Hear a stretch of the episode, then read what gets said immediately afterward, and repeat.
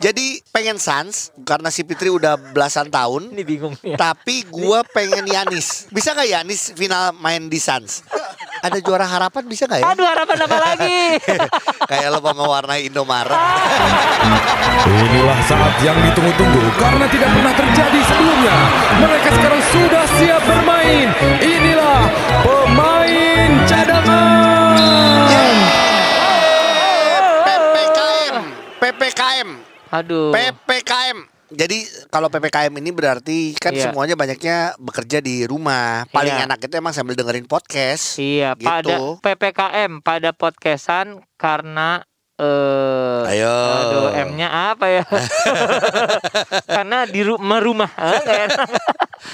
Apa kabar cadangan? Harus ketemu lagi sama Ujo dan juga Ogi di podcast pemain cadangan. Aha. Kita ngobrolin basket aja yuk. Memang pada dasarnya per hari ini kita masih dalam kondisi prihatin ya. Indonesia dalam kondisi prihatin bahwa yang namanya tingkat keterpaparan, tingkat kematian dan lain-lain masih tinggi banget gara-gara wabah COVID-19 ini. Dan ini semakin dekat ke lingkungan kita dan juga tentunya orang-orang keluarga terdekat ya, bahkan ya. Iya benar Gi. Gitu. Jadi sekali lagi turut berduka cita untuk keluarga dari Imam Darto ya. Yang kakak dari Imam Darto yang harus berpulang karena COVID-19 dan pasti banyak keluarga-keluarga yang ditinggalkan juga tentunya dengan kejadian seperti ini. Dan tapi gini memang tugas kita sekarang akhirnya adalah bagaimana caranya pertama ada proteksi diri dulu. Betul. Jadi udahlah yang namanya kalau misalnya lu bilang kagok pakai masker, udah pakai aja. Iya. Disuruh double pakai aja brother, sister ya.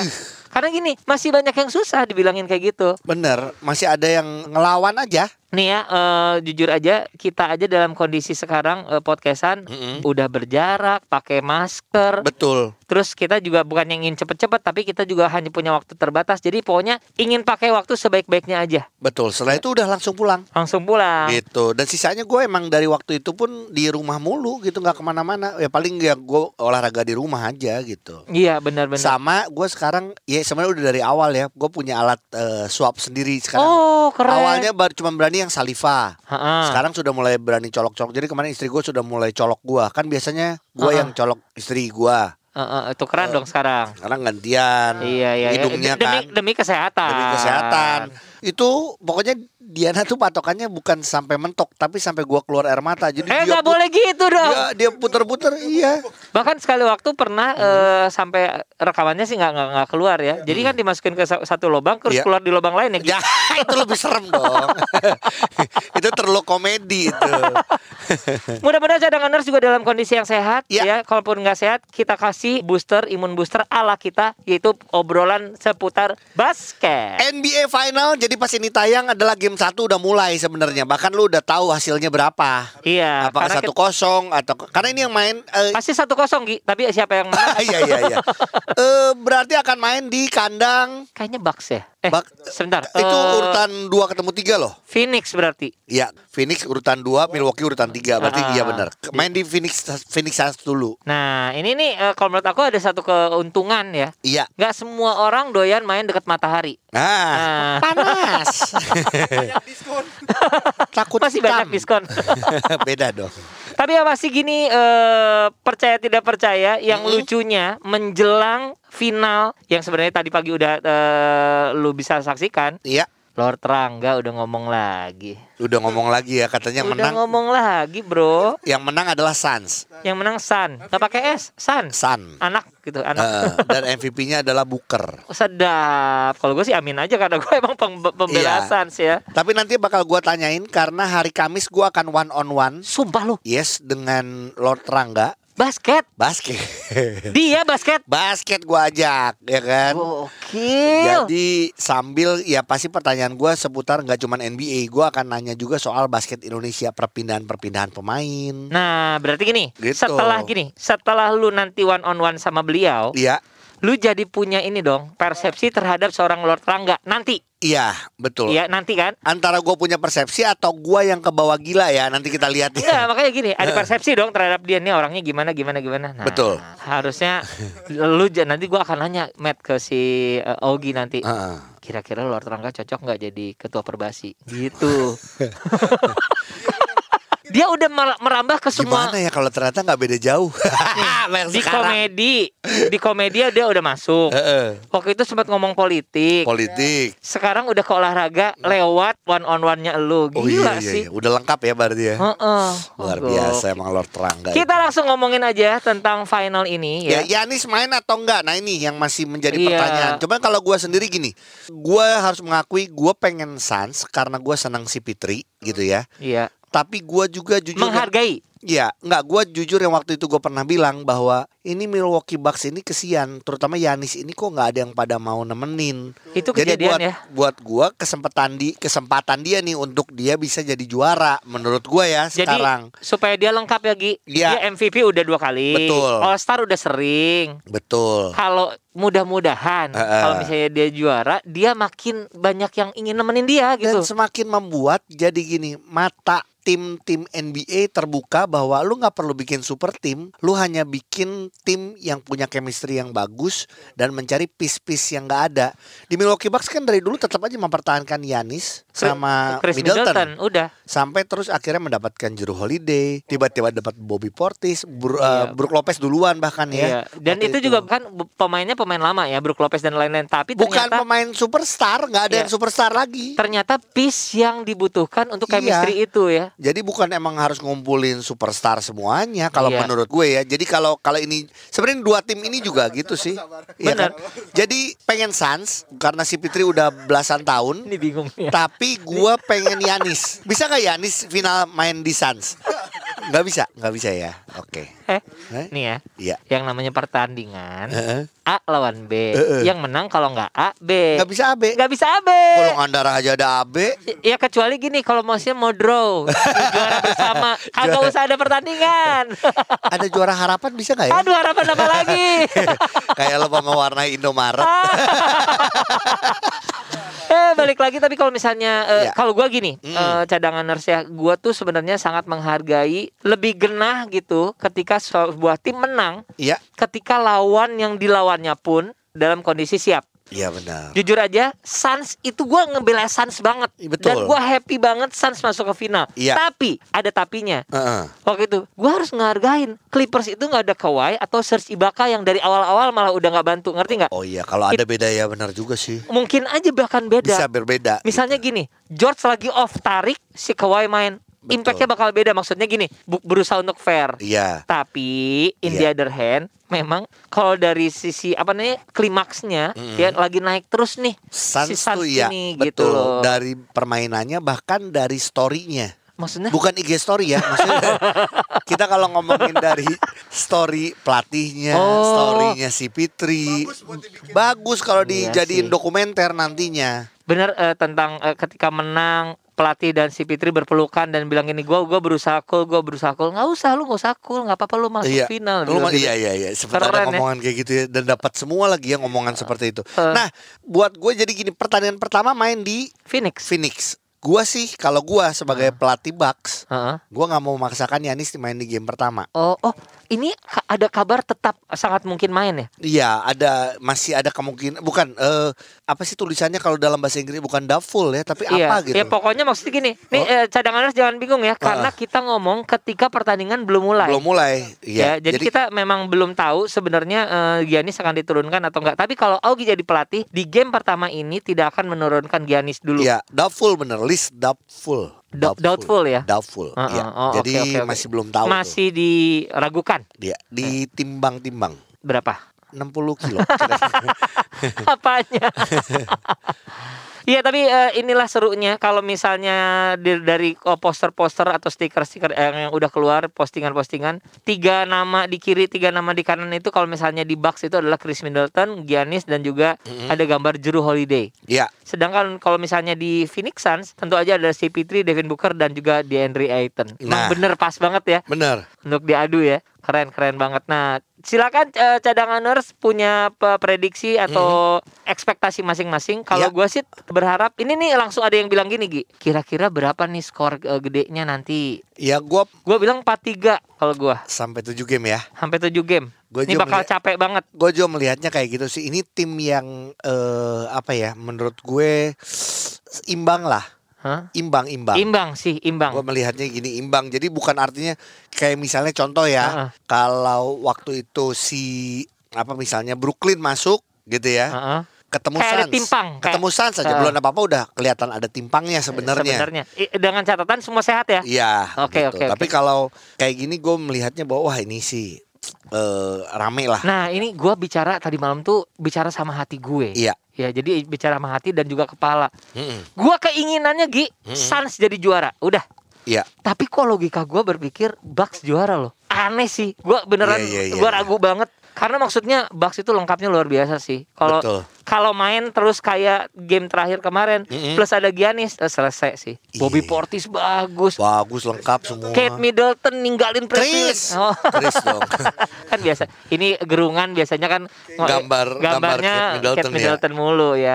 Nah, tapi cadanganers perlu dicatat ya bahwa Antetokounmpo. Iya.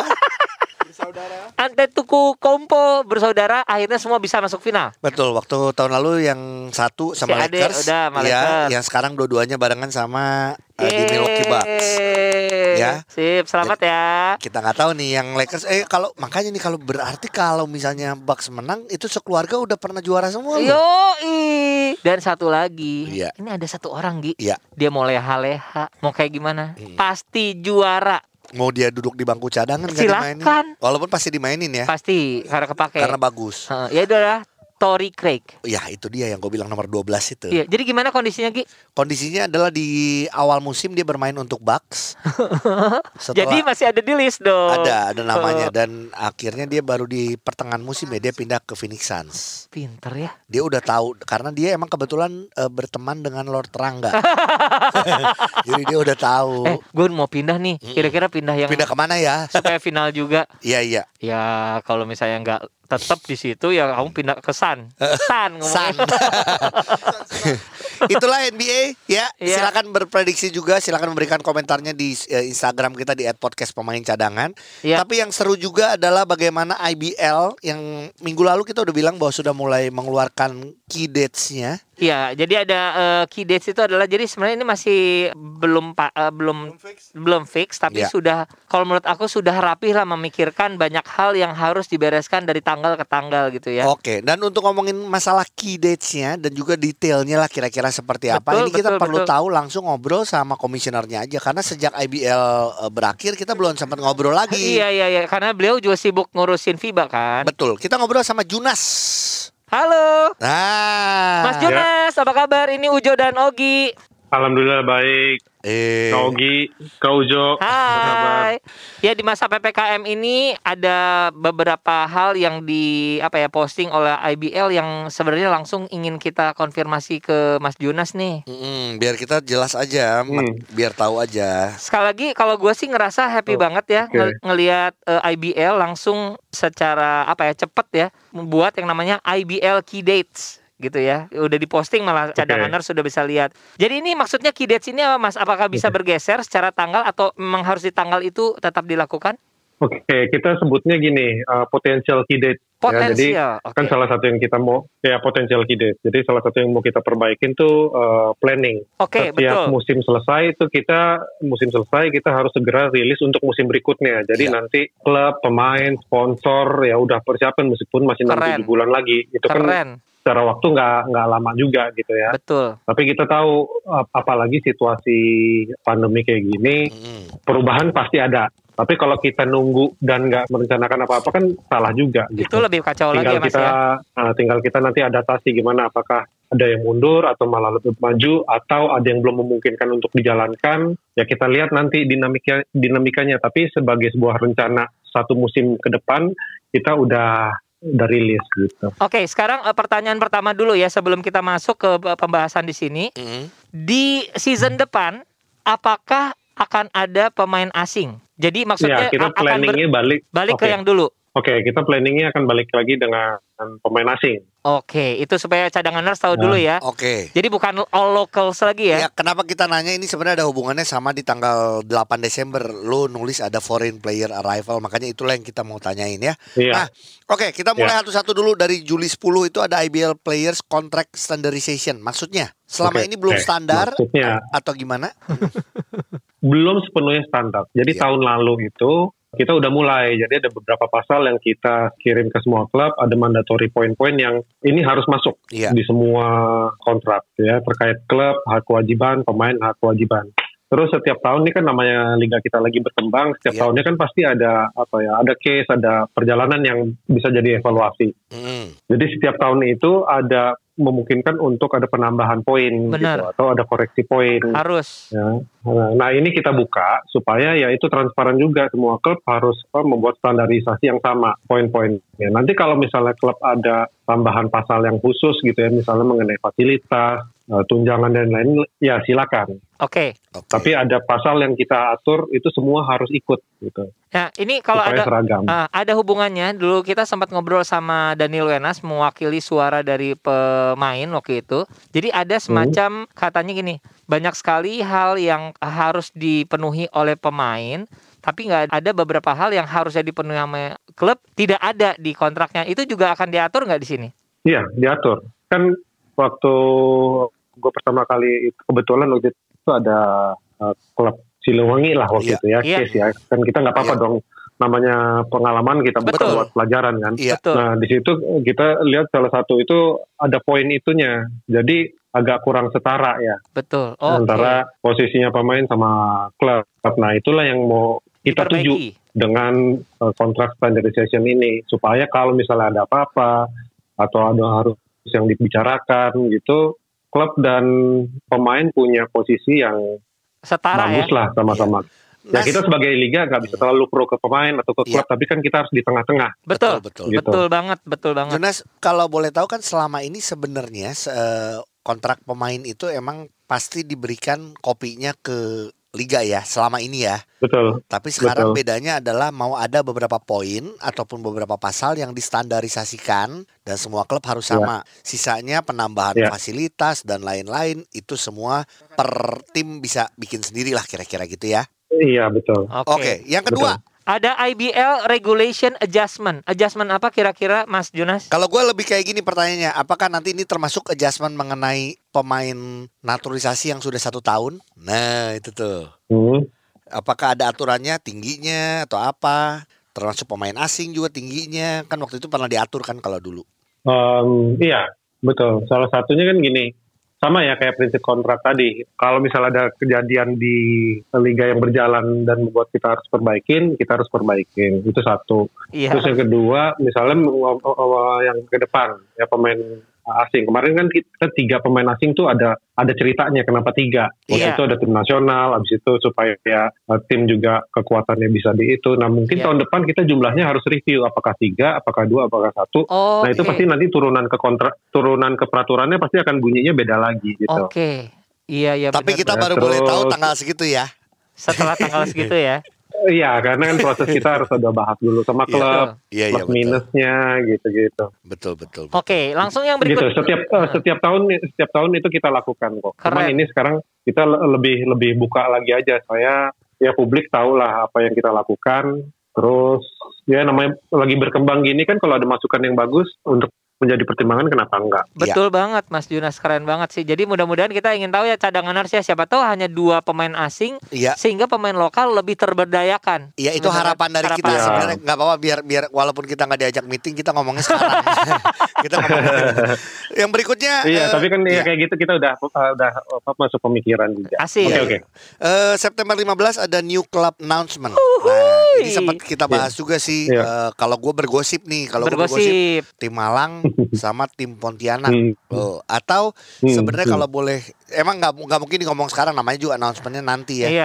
Sebenarnya ada total berapa tim yang sebenarnya udah mau masuk ke kita, termasuk satu lagi Rans katanya mau masuk. Ketawa dia. Sebenarnya kalau ngomongin ini agak panjang ya, cuman singkatnya lah. Singkat aja ya, betul. Setiap hari ini udah ada 4 yang udah letter of intent lah gitu. Terus nanti ada proses-prosesnya itu panjang. Kita ada workshop, ada pembekalan, terus ada presentasi, ada assessment, ada penilaian, terus dia harus lengkapin dokumen-dokumen legalnya. Jadi makanya September tuh waktu yang panjang karena prosesnya perlu. Terus kenapa kita nambah? Jadi bukan gini nih, kok setiap tahun kayak buka tutup pendaftaran nggak gitu. Jadi ini bagian, ya kan? Bener, bukan, bener. Ini bagian dari rencana jangka panjang. Kita tuh udah buat rencana 5 tahunan ke depan dan udah dipresentasiin ke tim-tim. Yeah. Kita pengen banget liganya tuh jumlah pertandingan makin tambah. Klubnya mainnya lebih banyak, terus periodenya lebih banyak, gitu. Terus daerahnya itu semakin merata. Asik. Ya, waktu pertama kali kita masuk kan cuman 9 timnya, habis itu bertambah, terus sekarang bertambah lagi menjadi 11. Nah kita rasa ada di jangka menengah paling nggak kita angkanya di kisaran 12-14 tuh, ya supaya jumlah gamenya makin banyak. Timnya setiap musim mainnya juga jadi lebih banyak, periode lebih panjang, kan itu yang kita pengen. Betul. Kalau gini berarti ketika ini kan ada 4 ya yang sudah masuk untuk bisa tanda kutip menawarkan diri ya, menyatakan kesiapan. Ternyata setelah dicek lagi, 4-4-nya siap, itu berarti bisa masuk nggak? Atau cuma 2 kayak waktu tahun lalu kan masuk cuma 2 tuh. Siapa tahu siap banget. Oke. Gini, prinsipnya kan ke standarisasinya juga ya hasil assessment nanti. Maksimal itu kita 2 atau sebaliknya. Kalau misalnya dari semua hasil assessment belum ada yang kayak mumpunin lah gitu, nggak ada tambahan peserta tahun ini juga mungkin. Kan nanti kita lihat kesiapan, lihat segala macam. Iya. Pokoknya maksimal 2 berarti ya, bisa aja misalnya, cuman 1 bisa aja nggak sama sekali kalau nggak ini ya. Nggak siap. Betul. Dan ngejawab tadi kenapa nggak 4 sekaligus kan gini. Kalau kita nambah itu pasti ada konsekuensinya. Betul sekali. Financial, non-financial. Bukan cuma di liga, tapi juga klub lain. Iya. Nah, kita harus bertahap lah gitu. Kalau misalnya tiba-tiba langsung sekian, jumlahnya langsung melengkap sekian gitu kan, operational cost bertambah. Cuman kita harus mikirin juga kalau operational cost bertambah, bisnis klub kan kita juga harus pikirin. Nih kita paralel lagi mikirin 2 sisi. Gimana secara bisnis nanti mulai bergerak, mulai kebuka. Tapi kalau kita nggak hati-hati, langsung gitu ya. Over progresif takutnya goyang gitu semuanya. Lebih baik kita bertahap lah. Ada jalannya. Sip, ini nyambung ya. Ini yang Oktober 1 sama November 10 sebenarnya IBL Rookie Combine yang tujuannya adalah IBL Draft. Artinya IBL Draft pemain asing dan juga IBL Rookie-nya ini pemain-pemain lokalnya. Ya kita tahu lah ada kritikan, masukan di musim lalu atau musim sebelumnya. Itu yang akan pasti dibenahin juga ya. Dan mungkin proses Rookie Combine-nya ya kita harapkan sih kalau pandemi udah lewat udah bisa kayak waktu dulu ya udah mulai bisa latihan, tapi kan nggak mungkin juga dengan cara online ya. Nggak mungkin. Iya kan? Iya. Untuk rukinya akan gimana? Ada memang sih di internal kita masih jadi notes, belum sempurna, masih jauh lah ya. Iya. Itu juga kita mau bahas gimana supaya si draft ini lebih semakin appeal lah buat calon-calon pemain. Banyak loh aspeknya. Ketertarikan pemain, kemudian standar benefit. Benar. Proses rekrut, terus juga kita mesti lihat kan kolam pemainnya tuh ada di mana gitu. Itu kan terkait sama proses penyaringan kita. Iya. Oke, artinya yang kalau kita sih selalu dari tahun lalu ya, dari tahun sebelumnya selalu kita sampaikan adalah semoga dikomunikasikan, disosialisasikan termasuk ke klub, termasuk ke calon pemain termasuk ke pecinta basket se-fair mungkin lah. Kata-katanya seperti itu, walaupun kita tahu nggak mudah untuk semuanya berubah puas. Berubah cepat ya. Ya, tapi paling tidak betul. Itu ya seperti ya itu. Ya, kita memang tambahan juga di draft ini kita masih di masa transisi lah. Waktu itu pas pertama kali kita pegang gitu ya 2 tahun lalu kita tahu juga ada di draft ini yang perlu kita update, makanya kita ambil jalan tengah untuk transisi. Jalan tengahnya itu apa? Makanya ada yang namanya rekomendasi ya. Iya. Oke. Sip. Rekomendasi. Nah, rekomendasi itu untuk memastikan klub bisa mendapatkan pemain yang berkualitas sesuai harapannya.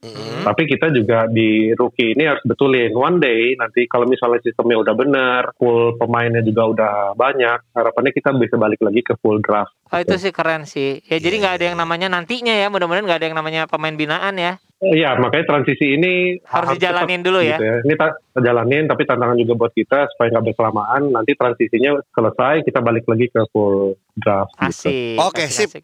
Jonas, thank you. Karena ini sisanya sih sebenarnya cadangan harus bisa langsung lihat juga bagaimana nanti bakal ada pre-seasonnya di tanggal di Desember 17 sampai 26. Kemudian juga ada foreign playersnya datang lagi ya. Dan lain-lain, termasuk musim berikut itu akan mulai di Januari 11 gitu ya. Ya, kalau 11 atau 14. Ya mudah-mudahan lah semua plan ini bisa jalan deh. Amin banget. Oke, dan terima kasih juga Jonas, kita mau bilang bahwa sudah memposting juga di IBL tentang free agent. Sebenarnya dari tahun lalu pun juga sebenarnya sudah mulai dibuka. Dan sekarang semakin dibuka lagi karena kita nggak kaget kalau sekarang free agentnya banyak karena semua dikontraknya setahun-setahun semua nih.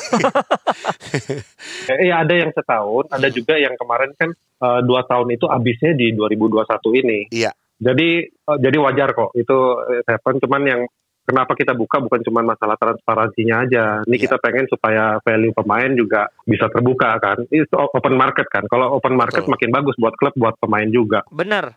Jadi para pemain ayo bersiap-siap untuk tanda kutip ya jual diri nih. Iya. Jual diri untuk agent terbaik. Aduh. Oke, Jonas, thank you kalau gitu. Makasih banyak ya Mas Jonas ya. Nanti kita ngobrol lagi ya. Thank you. Pokoknya kalau misalnya ada updatean, please kasih tahu kita ngobrol-ngobrol lagi supaya cadanganers tahu ya. Iya. Siap. Thank you, Mas Jonas. Sehat selalu Mas. Bye bye. Sehat, thank you. Iya, cadanganers langsung dari direkturnya IBL supaya kita tahu apa sih rencananya. Tapi yang pasti, ayo kita dorong kondisi yang dibuat oleh IBL ini bagus banget. Kenapa? Karena sesudah liga selesai, sebenarnya mereka tuh nggak langsung liburan, malah langsung mikirin kira-kira punya plan apa ke depan, bener nggak? Betul. Jadi gini, kalau geser-geser nggak jadi masalah, yang penting ada plan dulu, mungkin itu ya tadi ya. Bener. Nah sekarang kita mau gosip-gosipin si free agent aja kira-kira ya, walaupun kita nggak kontak langsung. Ya, jadi kalau kita hang tua nih ada Sefli, Oki, Firman, Rix. Nah ini menarik Jo. Ini gue mau ngasih tahu dulu. Kenapa tulisnya baru kayak gini? Karena ini sebenarnya yang benar-benar sudah habis. Oh ini udah habis bener? Iya, tapi ada juga yang habisnya sebenarnya Desember besok. Ini bukan satu kebetulan karena Jonas pun tadi habis ngobrol sama kita tiba-tiba WhatsApp gue bilang nih. Apa katanya? Boleh disampaikan nih, kontrak habis saat ini artinya yang sekarang nih, yang sudah diposting nih sama IBL ya. 19,75%. Pemain ya. Dari total. Tapi yang akan habis, nah itu yang tadi gue bilang. Si Desember. Ada yang Desember, ada Oktober yang akan habis. Pokoknya berakhir sebelum Januari 2022. Berapa? 51,23%. Jadi masih banyak pemain lagi, lebih banyak lagi yang habis kontrak. Waduh. Gitu. Hai para para owner, ayo berburu. Betul. Dan yang masih sampai musim tahun 2022 alias tahun depan, itu masih 29%. Oh hanya 29%. Hanya dong. Karena 50 udah habis. Nah itu dia. Artinya kalau gue cuma satu hal nih, tim yang ada silakan berburu. 2 atau yang tadi bilang 4 tim yang nanti akan masuk harus berburu juga dari sekarang. Betul. Artinya peluang pemain-pemain muda, anak-anak muda bermain basket di liga profesional semakin besar, terbuka. Tapi lu harus bisa mengembangkan diri itu. Benar. Yang Desember habis itu ada Neno. Ada juga Abraham Muenas. Oh jadi nggak ada dicatat di sini. Silakan ya, ini kita tuh lagi lihat daftar yang ada di IBL ya. Iya, kalau di IBL bener, ini dia nggak salah IBL karena ini yang berarti bulan mungkin abis terakhir di bulan Juni mungkin ya atau Juli lah gitu. Tengah tahun ini ya. Iya, tapi ada yang baru Desember atau ada yang di Oktober. Ada yang udah ngubungin agen Oki? Nggak kalau Abraham Muenas bukan lewat saya Pak. Tapi sudah ada ini. Kabar dari Abraham Muenas karena kemarin gue baru baru bikin konten barengan. Oh oke. Ya 7 tim yang menghubungi. Gokil. 7 tim. Dan 3 diantaranya adalah tim bulu tangkis. Nah itu. Jarum. Jaya Raya. Banyak yang menghubungi Abraham Muenas. Nah itu. Dan Neno juga kita udah sempat bahas ya, banyak juga tim yang menghubungi. Nih. Kalau kita ke Jogja ada Nuka Sabutra, Galang Gunawan, Reza Arfa dan juga Pak Ismantoib. Ya jujur kalau yang paling ini Nuke, Galang, Isman pasti dikejar banyak tim. Selesai. Ya ini terakhir aja kita ngobrol. Iya. Gimana seorang Nuke, David Singleton, seorang David Singleton bilang bahwa kaget dengan permainan Ismantoib di umur segitu, dia ngerasa bahwa nggak ada orang yang bisa punya aura seperti itu ya. Iya, alias gini, semua orang yang mau nyerang ada Toib, semua takut. Pikir-pikir dulu ya. Mikir-mikir dulu gitu. Artinya ya gua nggak tahu nih dengan kayak gitu apakah Toib mau dibawa ke Prawira. Kita kan nggak tahu. Nggak tahu ya. Kalau itu juga Ismantoibnya akan pikir-pikir dulu ya. Galang Gunawan udah harus diakui lah, mau ada pemain asing atau gimana dia masih ribon, bisa. Raja ribon. Udah susah. Terakhir waktu di semifinal, di perempat final yang 20 berapa ribon. Iya. Ya itu gila sih. Gitu. Nah terus kita langsung ke tim Luvre dari Surabaya. Dewa United. Maaf ya. Ada Steven Carcera. Udah duluan itu sih. Ada Sandi Febriansyah, ada Gusti, ada Dio, ada Nicholas Maesa dan juga Samuel Benedik. Iya. Kalau Keceng kemarin udah ada goodbye-nya ya, tuh mundur dari Luvre ya. Nah, mundur dari Dewa. Kalau mundur dari Dewa bisa aja pindah ke klub lain termasuk ke Luvre. Bisa kadang. Oh, jadi ini kita mikirnya ini Dewa. Oh, bisa gitu. Itu baru gosip. Bisa. Itu baru lambe basket. Bisa. Oh, gitu. Atau ada lagi yang tadi kemarin warna-warna nama gua, Dio Tirta tuh namanya nggak masuk kan di sini. Enggak ada. Karena dong, dia kontraknya habis tuh di bulan nanti nih, September Oktober gitu atau Desember, lupa gue. Oh, gitu. Jadi akan melengkapi yang nggak ada lagi, cuman kalau Dio Tirta gitu sih gue pede banget Dewa pasti perpanjang ya. Iya harus gitu.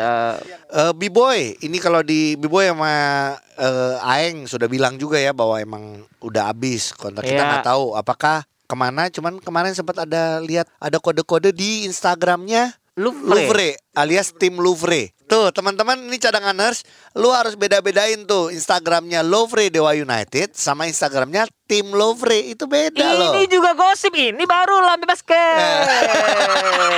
Jadi itu ada nomor 31 yang gua tahu sih nomor 31 gua cuman inget ya kalau di Indonesia ya. Yayan. Ya kan 31. Atau cuman Bboy. Jadi ini yang dimaksud tuh siapa? Gue yakin sih Miller dulu. Beda dong. Ya. Langsung kita ke Pacific Cesar. Kalau ini sih kayak udah bedol desa ya. Ya ini udah banyak semua. Tapi kalau kita nggak tahu nih akan tetap diperpanjang atau seperti apa. Prawira, Timo karena dia baru kontrak setahun ya, karena dia rookie kan. Firman Dwi Nugroho, Firman sendiri sebenarnya sempat bilang bahwa mau ngurusin perkebunannya. Iya, dia punya perkebunan ya. Tapi kita lihat segitu banyaknya tuh Prawira yang habis kontrak. Ini banyak banget, silakan dibaca cadanganers. Gue akan cepat aja, ada Timo, ada Firman, ada Januar, Pandu, Raymond, Arif, Dani ya, Hans Abraham, Deni Ray juga. Iya. Dia dan juga ya udah. Dari segitu 3 lah yang sudah kontak gua. Oh, ini baru lambe basket. Lo enggak kan? Cuma kan kita enggak tahu, cuman kita enggak tahu cocoknya ke mana. Iya. SM Hardianus ini ternyata ngubungin si Ogi bukan ngomongin basket. Ngajak one on one. Nah, gini, Kak, aku putus. Curhat. Terus ada kalau di Satya Waca Hardianus jelas lah ya, pasti menurut gue sih diperpanjang lah ya. Hardianus di SM ya. Terus ada Satya Wacana, ada 2 adalah Ardian dan juga Henry Lakai. Wah Lakai sih harus dipertahankan sih. Iya, cuman kalau kita dengar terakhir ngobrol sama Coach Meldi, dia tidak mau kehilangan lagi pemain-pemain bagusnya. Iya. Jadi mudah-mudahan dengan manajemen baru ya, gue sih yakin kayaknya Lakai akan dipertahankan. Dan kalau misalnya dari West Bandit hanya ada 1 nama yang kata di daftar ini. Iya. Yang katanya selesai, yaitu adalah Pringgo Regowo. Betul. Kalau menurut lu mending dipertahanin atau enggak? Tergantung, nggak tahu, karena di situ ada pemain senior juga dengan posisi yang sama, yaitu Fadlan Minalah. Ya. Mau milih yang apakah lu akan ya? Walaupun pasti WB juga cari pemain gede lagi yang muda pasti. Nggak ada gosip nih dari WB nih. Ayo nggak ada gosip Gi. Berarti ada gosipnya, tapi nanti dulu deh.